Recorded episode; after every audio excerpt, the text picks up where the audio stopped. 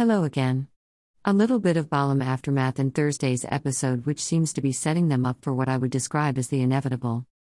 In the cafe, Ballum are evidently discussing the events of the previous day, with Ben trying to reassure Callum that it won't come back to bite him. Well, he's jinxed it now. Callum's not convinced, and makes a dry comment about Ben using a burner phone. I'm not sure whether that means Ben didn't use one or did, but that it doesn't change anything.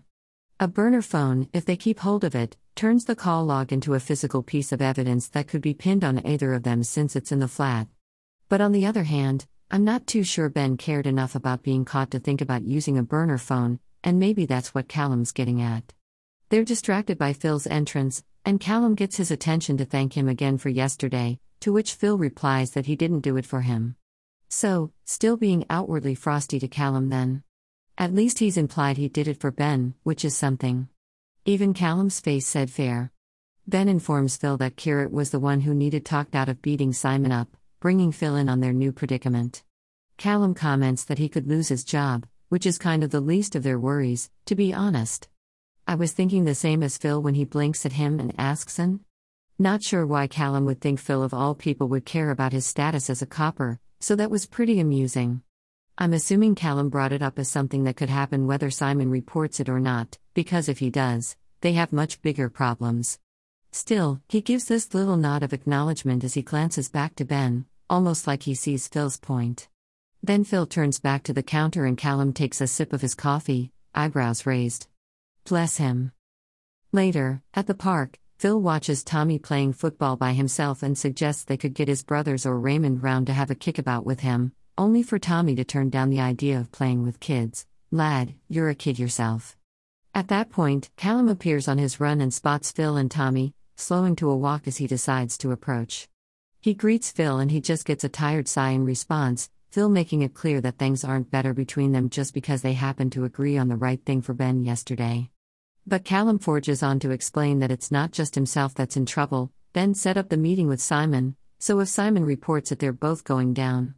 His comment in the previous episode about how everything that's about Ben is about him too comes to mind. Not only does it work the other way around, but it's their reality now, and they're literally in this together. Phil gives in and advises him to keep their heads down, and if Simon does say anything, then they can talk. He's both offering his help but making it clear that that's all he's willing to do.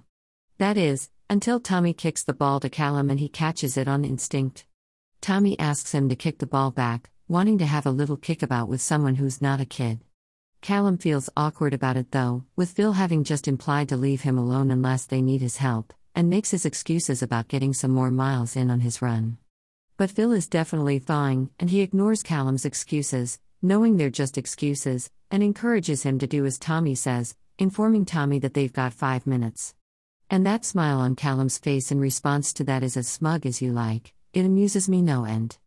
It's his belief that Phil can be better, unlike his own dad, that took him to Phil to ask for his help with Ben, and here Phil swallowed his pride again in order to give Tommy a kickabout partner.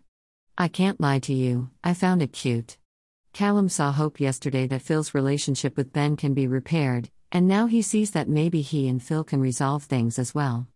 A little optimism for him amongst his terror that he and Ben will be locked up for beating Simon up, something they never even got to do themselves. So, what does this tell us? Well, I'm pretty sure that they will wind up in trouble at some point, it's something I think is inevitable.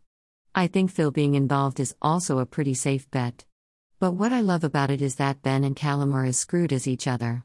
Ben has the motive, and Callum has deliberately misused his copper responsibilities, not for the first time, but it may be the first time on record, and they'll both want to protect each other, so if either of them were inclined to take the rap, they have the other person to think about. As husbands, they automatically implicate each other. However, people in EE tend to be quite slow at reporting crime, so when all of this kicks off again is anyone's guess. I'm convinced it will kick off again, but then again, we're still waiting for Whitney's hidden drum to come out, so who knows?